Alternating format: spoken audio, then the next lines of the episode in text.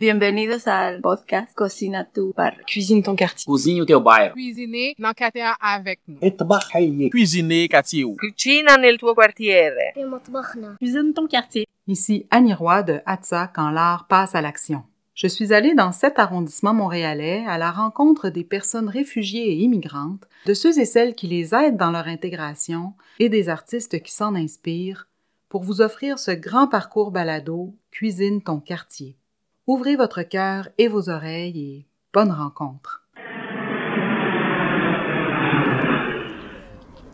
C'est un espace, c'est un- une période de temps, en fait, où j'habitais à Hunsick, d'ailleurs. J'habitais sur la rue La Jeunesse, à côté du Carrefour Jeunesse Emploi. Et, euh, et, et cette période-là, c'était une période de désespoir qui, qui, était un peu reliée avec la naissance de mon fils. En fait, euh, ma vie, j'arrivais pas à trouver vraiment une direction, mais surtout une période où j'avais perdu mon emploi. Et, et étrangement, j'arrivais pas à trouver un travail. Et je pensais que ça allait être plus rapide que ça, mais finalement, le temps a passé. Donc, c'était la oisiveté.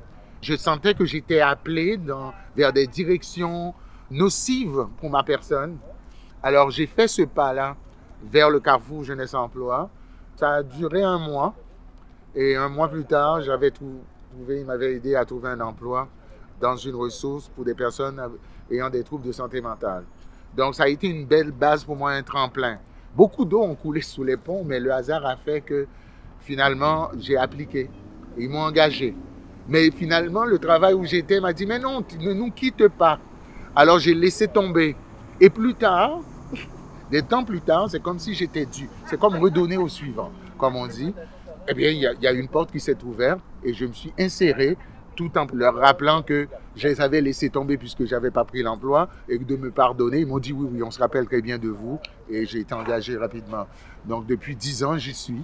J'ai pu changer de poste. C'est un quartier que j'aime. C'est un quartier que j'ai habité à plusieurs reprises. euh, la rue Fleury, euh, la rue La Jeunesse. Maintenant, j'habite au centre-ville. Et voilà, les gens disent, non, c'est quand même une distance pour venir travailler, mais j'aime le quartier. Et euh, probablement, si je dois déménager, peut-être que c'est ici que je vais revenir. Bonjour, je m'appelle Abdon Le je suis intervenant psychosocial euh, et en persévérance scolaire pour le Carrefour Jeunesse Emploi à Hunsick, Bordeaux, Quartier-Ville. Donc, euh, bienvenue dans Balado Cuisine ton quartier à Hunsick, Bordeaux, Quartier-Ville. Moi, je suis arrivé au Québec, euh, ça fait très très longtemps, j'étais très jeune, euh, j'avais une dizaine d'années. Je suis arrivé d'Haïti en 1977. J'ai intégré l'école primaire euh, tout de suite au Québec parce que finalement, c'est étrange tout ça, puisque je suis arrivé hier, le 24 mars. Donc aujourd'hui, nous sommes le 25 mars. Ça a été de quitter l'île à une époque où l'île était sous contrôle d'une dictature et euh, de m'installer au Québec parce que mon père y vivait déjà. Et euh, donc j'ai laissé toute ma famille, mes amis et tout, euh, tout mon environnement et pour rejoindre le père. Nous étions trois enfants, donc on s'est installé au Québec. Et puis bon, ça a été mon, pays d'adoption et c'est là où j'ai passé la plus grande partie de ma vie puisque même quand je retourne en Haïti, des fois, on me demande d'où tu viens maintenant. Donc, je me rends compte que je suis. euh, le terme est un peu cliché, mais j'essaie d'être un citoyen du monde puisque je suis d'ici. Ici, on me demande d'où tu viens, mais en Haïti aussi, c'est la même chose, puisque j'ai quitté le pays depuis nombre d'années. Quoique j'ai gardé un lien quand même avec euh, la culture, ma culture de base, euh, puisque j'y suis né. Donc c'était l'école primaire. euh, je suis arrivé. Le lendemain, j'étais déjà à la cabane à sucre parce qu'à l'école, il y avait déjà une activité euh, de cabane à sucre qui était lancée.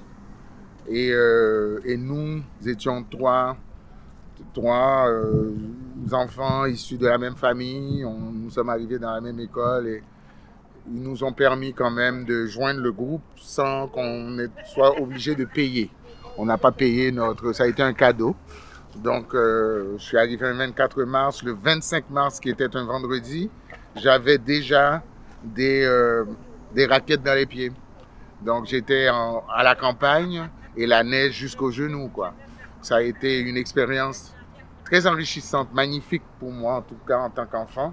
Bon, une chance aussi parce que j'ai pas, pas immigré par moi-même, j'ai pas connu les affres et l'angoisse ou les difficultés qui sont rattachées à des gens qui laissent leur emploi, la famille et tout le kit, tout leur environnement pour euh, joindre un nouveau pays. Pour moi, ça a été très très facile puisque tout était établi. Et euh, deux ans plus tard, j'avais déjà la nationalité canadienne. Et maintenant, je travaille dans le milieu de l'intervention psychosociale, en fait, depuis nombre d'années. J'ai habité euh, le quartier à Annecy. J'ai utilisé les services du Carrefour Jeunesse Emploi. Et maintenant, j'y travaille comme intervenant. C'est le hasard des choses. La vie prend ta main, te dit viens, mais elle ne te dit pas toujours où est-ce qu'elle va te mener.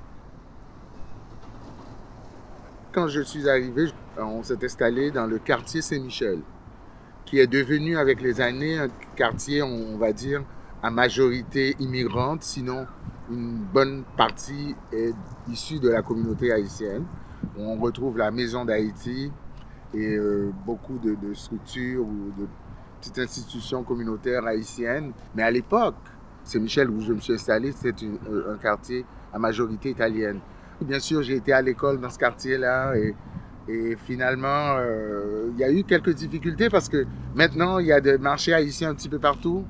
Il y a des salons de coiffure haïtiens qui pullulent dans la ville. Il y a des concentrations de, spots de, gens de la communauté haïtienne, notamment à Montréal-Nord, euh, même dans le quartier à Annecy, où je travaille, où j'ai habité pendant nombre d'années aussi. Mais à l'époque, c'était très rare de trouver. Il y avait un restaurant haïtien seulement que je connaissais.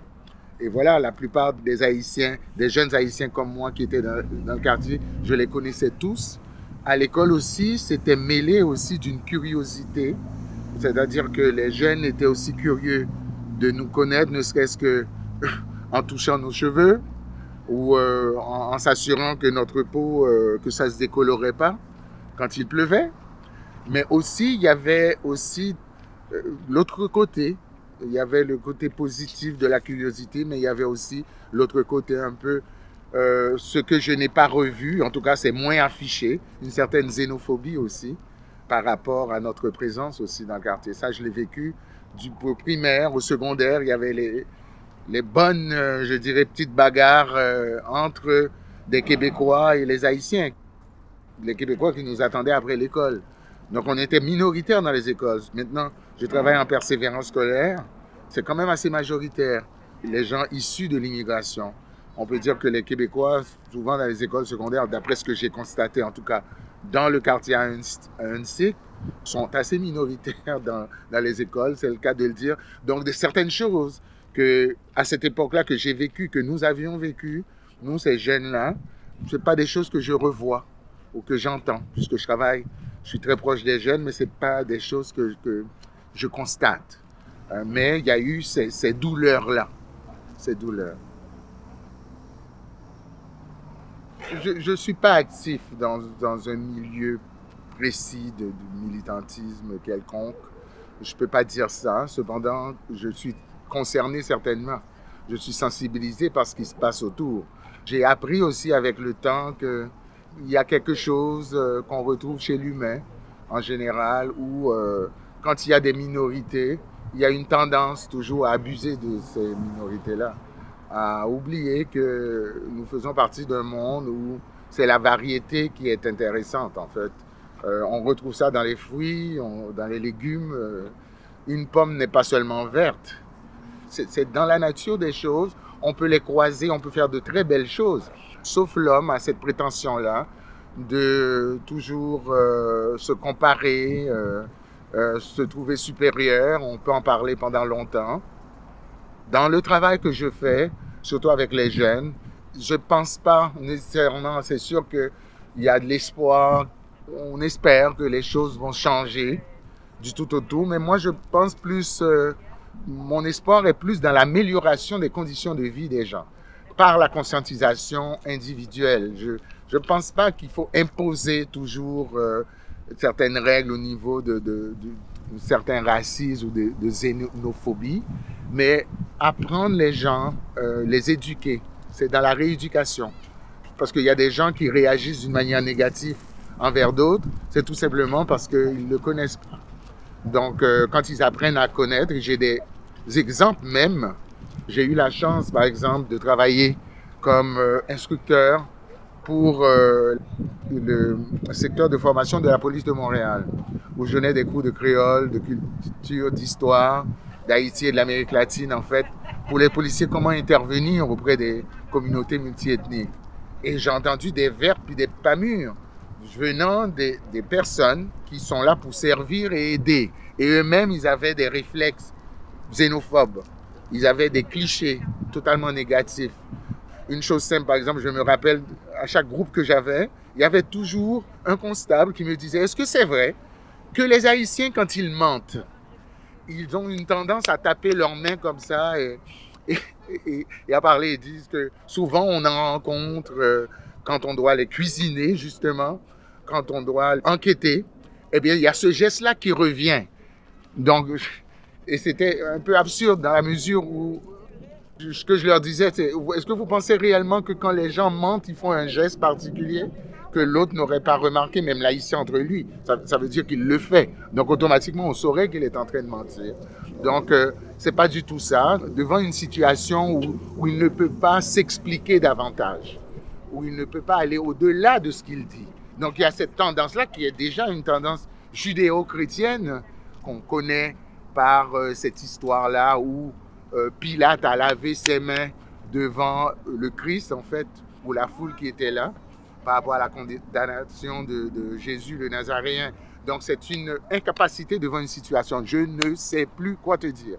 Donc, il a fallu leur expliquer ça. Mais alors, je me disais, combien d'Haïtiens qu'ils ont peut-être cuisiné, ou ils étaient sûrs qu'ils étaient en train de mentir, combien d'injustices dans ce sens-là qu'il y a eu? Donc, c'est un peu sage. Quand je parle d'éducation, c'est-à-dire que faire en sorte que l'autre puisse comprendre la situation, c'est-à-dire que mettre de côté certaines choses qu'il a appris comme ça, au hasard du temps, des événements, et aller à la rencontre de l'autre. Au CGE, en fait, moi, mon travail actuel, je suis dans les écoles depuis près de trois ans où je fais la persévérance scolaire. Et comme je disais, ben, il y a aussi ce qu'il ne faut pas oublier dans les écoles, ben, il y a les jeunes issus de l'immigration, mais qui sont nés au Québec. Mais il y a aussi tous ces jeunes-là aussi qui, qui, sont des nouveaux arrivants. Et aussi ce phénomène de réfugiés qu'on a vu depuis quelques années, où il y a des jeunes qui, qui, qui, ont fait le parcours migratoire. Moi, je connais un jeune actuellement qui, pas un jeune, en fait, trois jeunes précis que j'ai à l'esprit, qui ont traversé l'Amérique latine depuis le Brésil à pied jusqu'au Mexique et qui ont été arrêtés avec leur famille. Aux États-Unis, à la frontière, ils ont été arrêtés, emprisonnés, tout ça, et après qui ont remonté complètement vers le nord, vers le Canada, et qui ont traversé la frontière et qui vivent aujourd'hui. Ce sont des gens que, qui, ont vécu des choses incroyables. Moi, aujourd'hui encore, je parlais avec mon adjoint à la direction d'un jeune qui me disait qu'elle a vu des mamans qui avaient trois enfants et qui faisaient le trajet. Et que ces jeunes-là, en fait, ils ont vécu le traumatisme de voir des enfants abandonnés, des enfants morts en chemin, des enfants dévorés par des crocodiles en traversant des rivières. Je sais que c'est très difficile de dire ça dans une société où on n'a pas ça autour de nous, mais c'est une réalité que tous, les jours les gens vivent. Et nous avons des jeunes actuellement qui euh, se sont intégrés dans la société québécoise actuelle et qui vont faire partie de notre avenir actuellement au Québec et qui ont vécu ces traumatismes-là et qui le portent en eux, malgré leur sourire, malgré leur côté affable, leur gentillesse, mais il reste qu'il faut en tenir compte. Ce sont des jeunes qui ont été marqués, blessés, qui ont vu des abus aussi au, cours du chemin migratoire, qui l'ont vécu s'ils n'ont pas vécu personnellement, mais qui ont vécu aussi ce que leurs parents ont vécu. Je travaille beaucoup avec ces jeunes-là pour leur rétablissement, au-delà de ce que ça peut paraître. Parce que souvent, les gens disent, mais le jeune, il a l'air très heureux, il est très bien. Mais on ne sait jamais, c'est comme un boomerang qu'on lance et qui peut revenir par en arrière n'importe quand.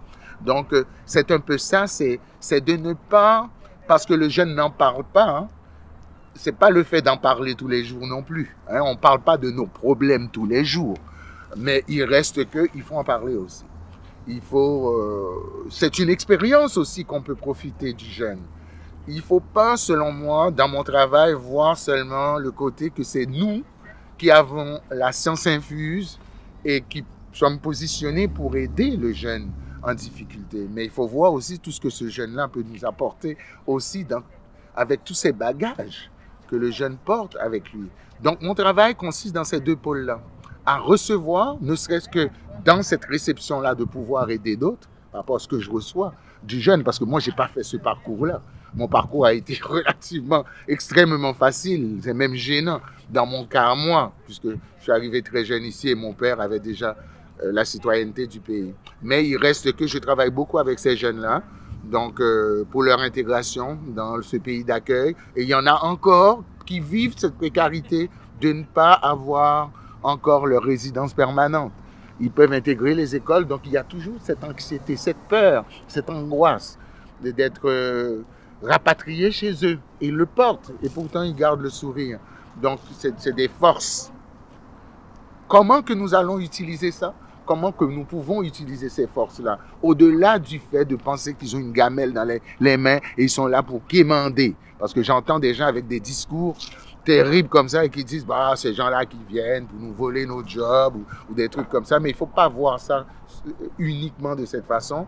Il faut le voir dans les deux sens parce qu'il y a un apport énorme. Et le Québec peut en tant que pays neuf en fait peut profiter bien plus que les pays colonisateurs. Donc le Québec peut profiter pour moi d'une manière plus positive. J'ai une personnalité aussi, j'ai un caractère que j'essaie de mettre au service de mon travail. Mon caractère étant, parce que j'ai un fils qui a 18 ans maintenant et qui me dit, quand je dis, mais nous aussi, les vieux, on a notre langage aussi. Des fois, je m'amuse avec lui. Il me dit, mais papa, tu n'es pas vieux du tout. Je t'ai jamais vu comme tel. J'ai une personnalité naturellement, c'est pas affecté. Ou des fois, je pourrais même être plus jeune que le jeune dans mon approche. Je ne vois pas le jeune comme un jeune. Je me vois comme quelqu'un qui a vu la lumière, le soleil un peu avant l'autre. Comme je disais tout à l'heure, je pense que le jeune peut et le jeune apporte aussi beaucoup de choses, de nouvelles choses, un nouveau regard aussi devant nos, défaites. Mais je pense qu'on peut les aider parce que nous avons une certaine expérience de vie. Il y a de vie, nous avions vécu des choses. On peut leur apporter des choses par des exemples de choses vécues parce que l'histoire euh, est toujours en perpétuel recommencement parce que comme on dit des fois, nous humains, nous sommes durs d'oreilles, nous apprenons pas facilement. Donc c'est dans ce contexte-là, d'être une, personne, comme, comme vous disiez, significative pour le jeune, dans le sens que je reste ouvert, que le jeune se sente à l'aise, que de puisse profiter de cet outil-là qui est mis à sa disposition, mais dans le respect aussi de ses valeurs à lui. Parce que je ne suis pas un Dieu, je suis un être humain aussi. Nous avons, par exemple, au Carrefour Jeunesse Emploi, une personne qui s'occupe précisément des activités dans les écoles, des activités ludiques, de loisirs et tout. Moi, je m'occupe pas nécessairement des activités en tant que telles avec les jeunes. Mon travail, c'est d'être disposé et disponible pour le jeune qui euh, vit des difficultés et des difficultés qui ont une incidence sur euh, leur persévérance scolaire leur motivation scolaire. Donc l'idée, c'est de leur redonner en fait ce goût-là de continuer de ne pas lâcher de façon à atteindre des objectifs, que ce soit retour à l'école, vers une formation professionnelle ou même vers un travail. Mon travail, c'est à travers mes expériences, ma, mes formations, de les encadrer et de, de les mettre à l'aise, de favoriser surtout le lien avec eux. Bien entendu, nous avons le mandat d'organiser, surtout chaque année, nous faisons ce qu'on appelle la transition scolaire des écoles euh, limitrophes du quartier. On parle de l'école secondaire Sophie Barra, euh, l'école secondaire Évangéline, la Dauversière, l'école Dominique Savio, l'école Félix Antoine, vers Marianne. Donc l'école secondaire Marianne, qui est une, une école de transition entre l'école secondaire euh, habituelle et les écoles secondaires, mais pour adultes. Alors, c'est une école qui, est au milieu. Donc, c'est pour aider les jeunes. Un jeune, par exemple, qui a 18 ans et qui est encore en secondaire 4, eh bien, on ne peut pas le laisser à l'école. Il va commencer à sortir avec une fille de 15 ans. Donc, on le rapatrie à l'école Marianne. On fait euh, l'accompagnement. Et pour ces jeunes-là, et chaque année, depuis trois ans que j'ai ce mandat, nous avions une centaine d'élèves par année qui font la transition, que j'accompagne vers l'école, histoire de casser un peu les reins à tout cet espace d'anxiété que vit le jeune qui doit faire un, mouvement vers quelque chose d'autre. Pour lui, c'est tout nouveau, donc euh, c'est ce que j'essaie de, les accompagner, d'être disponible. J'ai un téléphone cellulaire à ma portée, payé par le travail. Nous laissons aussi un espace pour chaque école à des heures et des jours précis pour que les jeunes puissent utiliser ce médium-là pour nous contacter aussi. Et les profs aussi sont en lien avec nous parce que des fois, les profs sont plus à même d'identifier des jeunes qui ont des besoins. Et voilà, donc c'est notre travail, c'est vraiment être disponible pour le jeune et disposer et favoriser les liens. Je parlais tout à l'heure avec mon frère Lazeni, on parlait de justement de nos pays d'origine, comment que c'est toute la communauté en général qui s'y met dans les cas de, de, dépression, par exemple, de déprime. Donc c'est plus difficile dans ces pays-là qui sont dits technologiquement moins avancés, on va parler de pays pauvres, mais qui sont très très riches dans le contact humain, dans le rapport où on ne va pas retrouver des gens nécessairement en train de dormir dans les bancs de parc ou sous un pont. Même s'il y a la pauvreté quand même au niveau de ce qu'on possède, euh, au niveau des biens matériels. Nous avons une responsabilité commune parce que c'est comme une course à relais. Ce que je veux dire, ce que j'ai envie de dire aux gens du quartier, puisqu'on parle d'Ainsic, Bordeaux-Quartier-Ville, mais je peux l'élargir à tout le Québec, c'est, c'est pas les jeunes ne sont pas des jeunes des parents seulement, ce ne sont pas des jeunes des écoles seulement, ce, sont des jeunes du quartier, ce sont des jeunes de notre société, ce sont des jeunes de notre pays. Donc ce sont nos jeunes, c'est les jeunes de tout le monde. Si le jeune n'est pas heureux, tant soit peu, même si ce n'est pas un bonheur permanent, mais il y a grande chance aussi que ce malheur-là, ce sentiment d'échec de, que porte le jeune, rejaillisse sur nous d'une façon ou d'une autre, d'une manière ou d'une autre. Il faut réfléchir à ça. Et nous avons cette responsabilité-là de participer autant que faire se peut, surtout en identifiant, ce que j'ai envie de dire, en identifiant les acteurs qui sont là pour aider les jeunes, les ressources communautaires qui existent bel et bien et qui malheureusement reçoivent des subventions de l'État et n'ont pas toujours les moyens pour faire une grande, immense publicité comme on peut le faire à la télévision pour les grandes entreprises privées qui ont les moyens de ça. Donc, en général, c'est de bouche à oreille. Moi, ce qui me peine souvent, c'est que les outils existent des fois et il y a beaucoup de jeunes qui souffrent trop longtemps avant d'accéder à ces ressources-là, ces outils-là. Ma propre administration dit toujours que le travail que tu fais, Abdon, c'est un travail pour trois personnes. Donc, si on pouvait avoir plus d'eau pour mettre au moulin, plus de subventions, davantage, peut-être que on pourrait engager davantage de personnes et, et on pourrait faire connaître davantage aux jeunes et à la population en général aussi, aux moins jeunes aussi, quels sont les outils qui existent dans leur quartier, dans leur environnement, dans leur ville, dans leur province, capables d'aider les gens dans une situation précaire quelconque. Et c'est là, moi, mon souhait, et c'est là mon désir. Selon euh, l'Organisation des Nations Unies, sur chaque deux Haïtiens, il y a un, artiste. Et Daniel Ferrière, qui est notre haïtiano-québécois, un des plus connus ici, a dit ce qui sauve Haïti, c'est sa culture. Alors le pays est très pauvre, mais ce que je porte, c'est cette générosité quand même que j'ai laissée à l'âge de 10 ans pour venir au Canada, au Québec, plus précisément, et, de découvrir. parce que souvent, quand on monte ce pays-là, on va montrer Port-au-Prince, la capitale, ce grand ghetto à ciel ouvert où se passent tous les malheurs du monde. Mais il y a tout cet arrière-pays aussi qui existe. Haïti n'est pas comme que Port-au-Prince ou, comme on dit, la France n'est pas que Paris. Hein? Donc, il reste qu'il y a des, des, régions où il y a des accents différents, il y a, il y a même la bouffe peut être différente. Il y a, beaucoup de, plus de choses dans cette culture-là. Et j'ai en moi, et j'ai porté en moi, à mon retour d'Haïti, Hein? Je suis revenu avec vraiment toute cette générosité haïtienne qui est là, même comme mon cœur qu'on ne voit pas, mais qui est en dedans de moi. Merci vraiment pour l'écoute, pour les auditeurs et tout, mais mon souhait, mon souhait, c'est l'amélioration des conditions de vie des gens qui sont des plus faibles dans notre société et aussi à travers le monde. Donc je pense que euh, nous avons cette responsabilité-là. Il y a cette phrase judéo-chrétienne qui est biblique et qui m'inspire, même si je ne suis pas un type qui va à l'église, mais qui dit que celui qui veut être le chef soit avant tout le serviteur. Donc je pense que si les gens qui se positionnent comme les mieux nantis dans une société pourraient profiter de là où ils se trouvent, dans les conditions de bien-être où ils vivent, d'aider de, les autres, ben ça serait simple, l'amélioration des conditions de vie. Merci encore de votre écoute. J'espère vous retrouver tout au long du parcours balado. Je vous dis à la prochaine.